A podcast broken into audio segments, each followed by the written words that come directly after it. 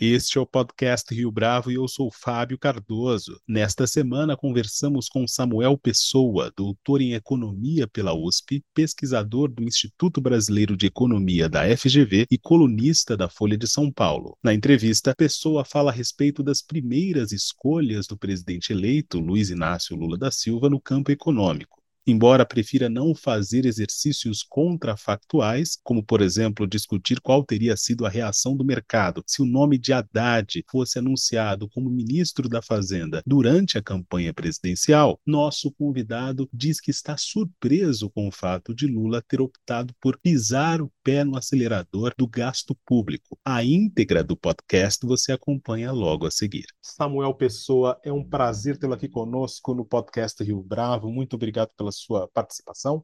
Fábio, a alegria é minha. A última vez que conversamos foi 2014, né? vão lá, oito anos. É um prazer estar de volta aqui com você, Fábio. Obrigado, Samuel. Durante a campanha para as eleições ou das eleições de 2022, houve grande cerimônia por parte do PT em anunciar qual seria a equipe econômica. Daí, no dia do jogo que o Brasil foi eliminado da Copa do Mundo, pouco antes, na verdade, o recém-eleito presidente Lula confirmou as expectativas daquela semana ao apontar Haddad, ex-prefeito de São Paulo, como ministro da Fazenda. E a pergunta, Samuel, para a gente começar esse bate-papo é a seguinte: se esse anúncio tivesse sido feito durante a campanha, teria causado tanto barulho quanto agora? Fábio, eu tenho dificuldade de fazer esse exercício contrafactual, mas a impressão que eu tenho, e acho que até provavelmente injustamente, o Fernando Haddad é visto como um economista heterodoxo, alguma coisa do gênero. Né? E a divulgação do nome dele ao longo da campanha poderia ser ruim, talvez, para a construção de um certo clima de frente ampla que houve no segundo turno. Né? Mas é, é, difícil fazer esse contrafactual, mas eu tenho a impressão que atrapalharia um pouco o segundo turno. E esse atrapalhar tem a ver exatamente com as expectativas de que a escolha do PT deveria ser uma escolha mais no caminho da frente ampla também em relação à política econômica, ou isso também é um exercício de especulação indevido? Não, eu acho que tinha uma expectativa de diversos setores que se associaram ao PT no segundo turno de que a política econômica do Lula fosse mais parecida com a política econômica do Lula 1 do que do Lula 2. A percepção das pessoas é que um nome como Fernando Haddad não é garantia para isso, apesar de eu achar em alguma dimensão essa percepção injusta com o track record do Fernando na área fiscal, nos lugares por onde ele passou. Em uma das suas colunas mais recentes, Samuel, você escreveu o seguinte, abre aspas, Lula deveria estar mais preocupado em como reduzir o gasto público fecha aspas. Mas as indicações seguem na direção contrária, sobretudo quando a gente toma como referência a decisão do Supremo Tribunal Federal, decisão mais recente desta semana. Se o presidente eleito não parece preocupado, por que é que nós, que estamos na espera da posse, deveríamos estar? O Lula que apareceu depois da eleição, que eu chamo de Lula gasto a vida, me surpreendeu muito porque o Lula é conhecido por ser um homem pragmático, é obviamente uma pessoa muito inteligente e é treinado. Ele já governou oito anos um país, né? E mais, ele fez o certo lá no, no, Lula 1 e colheu os benefícios de ter feito o certo. Depois, no Lula 2, ele mud foi mudando a política agravou-se, essa mudança foi reforçada na Dilma 1, e o PT também colheu os resultados de ter feito errado. Como Lula é um homem pragmático e inteligente, para mim, é meio óbvio que ele seria capaz de ligar os pontinhos, ligar Lé, Lé com Cré e ver como as coisas se organizam. Né? Mas, aparentemente, eu não sei direito o motivo, veio um Lula muito preocupado começar um governo de quatro anos com o pé no acelerador do gasto público. Numa economia que já tem um déficit estrutural. Né? uma economia que tem uma dívida que é relativamente grande para uma economia emergente, uma economia que historicamente os juros reais de equilíbrio são elevados e que dá sinais de operar a pleno emprego. Então, você começar um governo de quatro anos com o pé no acelerador do gasto público nessas circunstâncias, é provavelmente em quatro anos ele vai terminar mal. Eu não entendi direito a escolha dele. E além da economia sugerir que não era o momento ideal para pé no acelerador fiscal, o livro-texto de ciência política também diz que não se começa um governo fazendo bondade. A bondade é fácil, o Congresso sempre aprova bondade. Você governo, começa o governo fazendo as maldades necessárias, se aproveita o capital político do início do governo para fazer as maldades, aí as bondades você vai fazendo aos pouquinhos, ao longo do governo, tenta,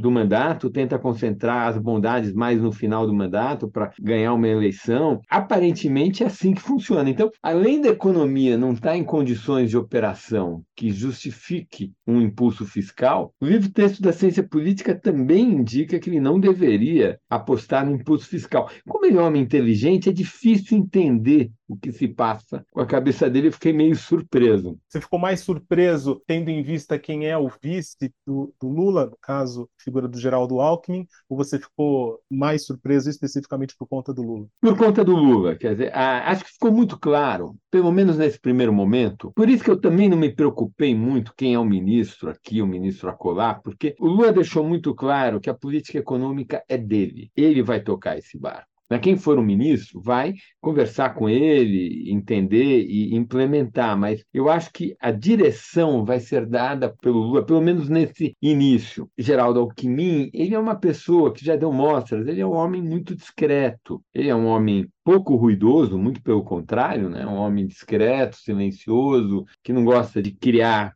atritos, ele conhece muito bem a posição do vice e ele resolveu ocupar a posição do vice. Eu acho que ele está tendo muito pouco impacto na formação do governo, a impressão que eu tenho, posso estar redondamente enganado, mas a impressão que eu tenho é que ele tem pouco impacto e que ele vai esperar quatro anos, algum momento em que o aporte dele seja necessário, ele seja chamado e aí ele ocupa o espaço. Mas a impressão que eu tenho é que, nesse início, ele é uma peça pouco importante na construção das políticas, do governo e etc. Samuel, nesse mesmo texto que a gente citou agora há pouco, você destaca o fato de a nossa sociedade ainda estar rachada. Nesse sentido, a aposta, por assim dizer, né, do Lula não é exatamente para promover mais gasto público, para distender essa tensão, digo, nessa, de acordo com essa linha de raciocínio das escolhas, das palavras, do discurso, não faz mais sentido esse caminho tendo em vista a plataforma que foi eleita? Vários analistas falaram exatamente isso. Essa é uma das explicações para entender esse Lula gasta vida que apareceu. É, é, é o medo de fazer, de cometer um estelionato eleitoral. Ele se sente na obrigação de cumprir as promessas de campanha, senão ele acha que ele vira uma Dilma. É, eu acho que ele está, com quem sou eu para falar isso, né? Mas acho que ele está enganado. o que aconteceu com a Dilma é que ela cometeu uma quantidade imensa de erro. Ela praticou muito erro e ela sucedeu a ela mesmo. Né? O Lula está sucedendo a outro presidente. É, e ele é muito mais habilidoso. Acho que não há o menor risco de uma queda de popularidade no primeiro ano, porque ele frustra um pouco as expectativas das pessoas e ter gente na rua querendo empichá-lo. Não existe isso. É, mas tem várias pessoas que dizem que ele resolveu que não pode cometer estelionato eleitoral, que ele prometeu ele tem que entregar e, portanto, ele tem que gastar, sei lá, 75 bilhões a mais né, que é o quanto custa os 200 reais a mais e aquele recurso adicional para cada criança, que na verdade é uma política pública super meritória, eu acho excelente. A gente focar os recursos públicos no combate à pobreza e associar esse combate à pobreza à infância, porque a gente sabe que o grosso da pobreza brasileira hoje é concentrado na infância e também em famílias negras, na grande maioria. Né? Então, uma política eficaz de combate à pobreza, bem desenhada, e tem muito espaço para desenhar bem, porque a gente sabe que o Auxílio Brasil era um programa com muita ineficiência e mal desenhado. Você pegar 1,7% do PIB e colocar num programa dessa natureza vai ter um impacto imenso. Se ele for bem desenhado, é uma política pública espetacular, vai aliviar muito a pobreza do país. E tem, inclusive, um caráter racial. Então, é difícil achar que essa política é ruim. Mas, é isso, eu insisto nisso, Fábio, que é promessa de campanha não é política pública. Política pública é uma construção que tem que ser feita com a sociedade, com o Congresso, e dos elementos principais de uma política pública é a condição de financiamento. Esse é o gasto permanente. Nós não vamos ter 600 reais só em 2023. Essa é uma política de governo. Vamos ter pelos próximos 10, 15 anos. E, portanto, uma política dessa natureza tem que ter condições de financiamento. Mas o Lula não se preocupou com as questões de financiamento e começou tudo com o pé no acelerador do gasto público. Me preocupa. Samuel, num outro texto, você destaca que a esquerda brasileira age como o Partido Republicano nos Estados Unidos com o sinal trocado. Para o nosso ouvinte que não teve acesso à íntegra da sua proposição, do seu argumento, explica como é que essa lógica funciona. É uma estratégia comum,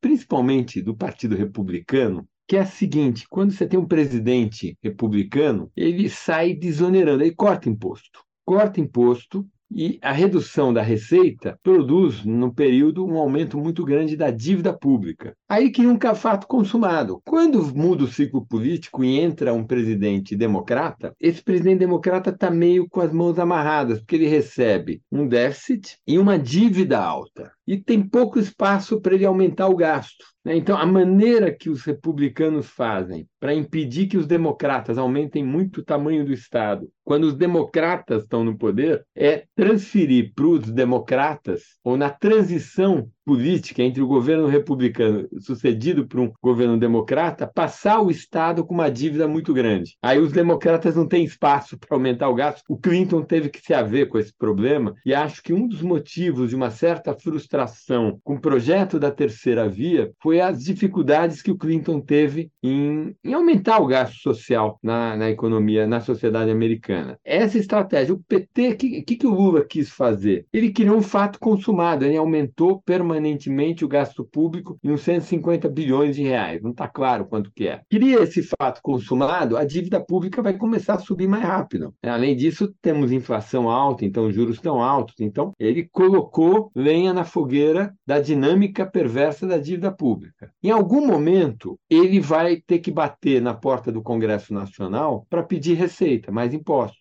Então, a maneira, ele inverteu, em vez de primeiro brigar pelas condições de financiamento, para depois para produzir as suas políticas públicas, né? o Lula fala: a gente tem que colocar o pobre no orçamento e o rico na receita. A ordem que me pareceria mais correta é vamos primeiro negociar com a sociedade e colocar o rico na receita e aumentar os impostos. Aí eu ganhei o debate com a sociedade e consegui as condições de financiamento, aí eu coloco o pobre no orçamento. Ele resolveu inverter. Eu vou criar um fato consumado, vou colocar o pobre no orçamento, gera um aumento do gasto público sem aumentar a receita, isso vai para a dívida pública. Quando a coisa estiver um pouco pior, eu vou bater na porta do Congresso e vou pedir receita. O meu medo, Fábio, é que quando esse momento chegar, o Congresso chegue para ele e diz: olha, problema fiscal é seu, não, vem me criar problema com a minha base eleitoral, não te entrega um aumento de impostos. E aí a gente estará numa crise fiscal. Samuel, tem um outro tema que te chamou bastante atenção e não é uma preocupação apenas sua, de toda a sociedade,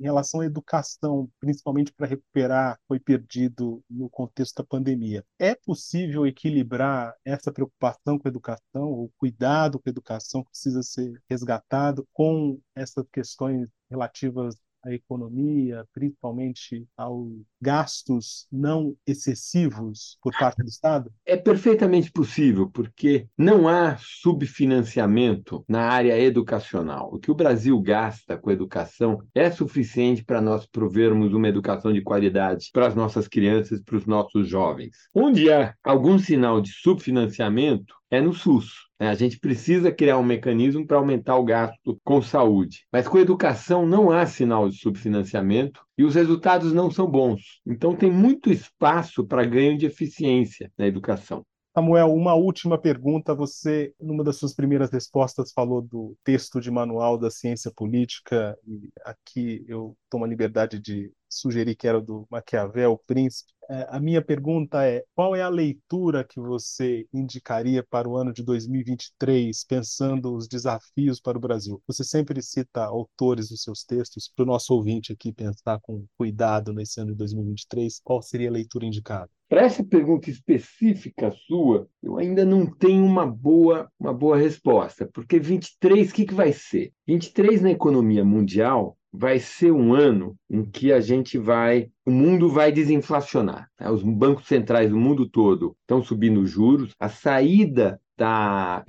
da epidemia gerou um surto inflacionário. Esse surto inflacionário ficou longo demais. A inflação adquiriu em diversos países uma vida própria, uma inércia, e os bancos centrais tiveram que subir juros para gerar uma desaceleração que vai vir o ano que vem, para que a inflação no mundo todo volte para a meta. Até o Japão está com inflação. A inflação lá está 3% ao ano. Engraçado. Né? Então, essa é a agenda da economia internacional, além da questão geopolítica da guerra na Ucrânia. Né? A agenda doméstica é a construção, o ano que vem, a agenda agenda do ano que vem é a construção da nossa estabilidade fiscal. Né? E mais do que a construção da nossa estabilidade fiscal, é a gestão de forma civilizada do conflito distributivo da sociedade brasileira. Nós somos uma sociedade que tem um problema fiscal crônico desde 2014. Já se vão nove anos. Qual é o problema fiscal crônico da nossa sociedade? É que o Congresso Nacional, ele por meio de leis, estabeleceu direitos para indivíduos e para empresas sobre parcela do orçamento e esse mesmo Congresso estabeleceu bases tributárias, de sorte que, em condições normais de funcionamento da economia brasileira, os gastos são estruturalmente, sistematicamente maiores do que a receita. E essa é uma situação que não pode prevalecer sempre. Né? Então, o nosso conflito distributivo é que ou a gente precisa aprovar reformas para reduzir o gasto público, ou nós precisamos aprovar reformas para aumentar a receita de impostos. E a gente não está conseguindo lidar bem com esse problema. A gente criou o teto dos gastos até para auxiliar-nos a lidar com esse problema, e acho que foi uma saída boa. O teto dos gastos entregou o que se pedia a ele, que é reverter a tendência dos últimos 25 anos de crescimento sistemático do gasto público a uma velocidade maior do que a velocidade de crescimento da economia, mas ele bateu no limite, a sociedade não aceita mais o teto dos gastos, aparentemente, e caiu no colo do presidente Lula o problema de solucionar o conflito distributivo. Ele vai ter que negociar com a sociedade, com o Congresso Nacional e aumentar impostos e fazer reformas para cortar gastos e criar uma posição fiscal estável. Então, essa é a nossa agenda do ano que vem. Como eu falei, a gente está no meio de um conflito distributivo, numa crise política meio longa do país. É, acho que um marco foi as manifestações de 2013, de junho de 2013, que deu no impeachment da Dilma e depois deu no governo Bolsonaro, que é uma direita muito nova, né? uma direita que tem colorações autoritárias e com apoio popular imenso. Né? Bolsonaro, no segundo turno, quase se elegeu. E acho que tem um livro sobre essa dinâmica, escrito por um intelectual brasileiro que eu gosto muito, que se chama Idelber Avelar, e o Delber escreveu um livro que se chama Eles em Nós, Retórica e Antagonismo Político no Brasil do século XXI, que, é, na minha humilde opinião, acho que é a melhor análise do ponto de vista da ciência política, da sociologia e até da filosofia sobre esse imbróglio que nós nos metemos. É da editora Record, é um livro do ano de... foi publicado em 2021. Acho um super livro. E acho que para entender as nossas querelas, eu recomendo o livro da Zeina Latifi, que é um livro super legal e é um livro muito bom para a gente pensar o ano que vem. Chama Nós do Brasil, Nossa Herança e Nossas Escolhas. Zeina Latifi também da Record. Tanto o livro do Idelber como o livro da Zeina tem nós no título. Idelber, eles em nós, e Zeina, nós no Brasil. E acho que nós, nos dois títulos, tem sentido duplo. Nós, nós todos, e os nós que a gente precisa desatar para fazer com que esse país continental ande para frente. Fábio, então vão aí as minhas duas recomendações. Samuel Pessoa, foi um prazer tê-lo aqui conosco no podcast Rio Bravo. Muito obrigado pela sua participação, pela sua entrevista. Eu que agradeço você me procurar de novo depois de nove anos. Foi tão legal aquela experiência lá na Reliance. É um prazer voltar a falar com você, Fábio. E esta foi mais uma edição do podcast Rio Bravo. Ouça, comente e compartilhe. Gostou da experiência? Nós da Rio Bravo estamos aqui para lhe oferecer o conteúdo mais adequado para a sua melhor tomada de decisão. E no site www.riobravo.com.br você conhece mais a respeito da nossa história. No Twitter, o nosso perfil é @podcastriobravo.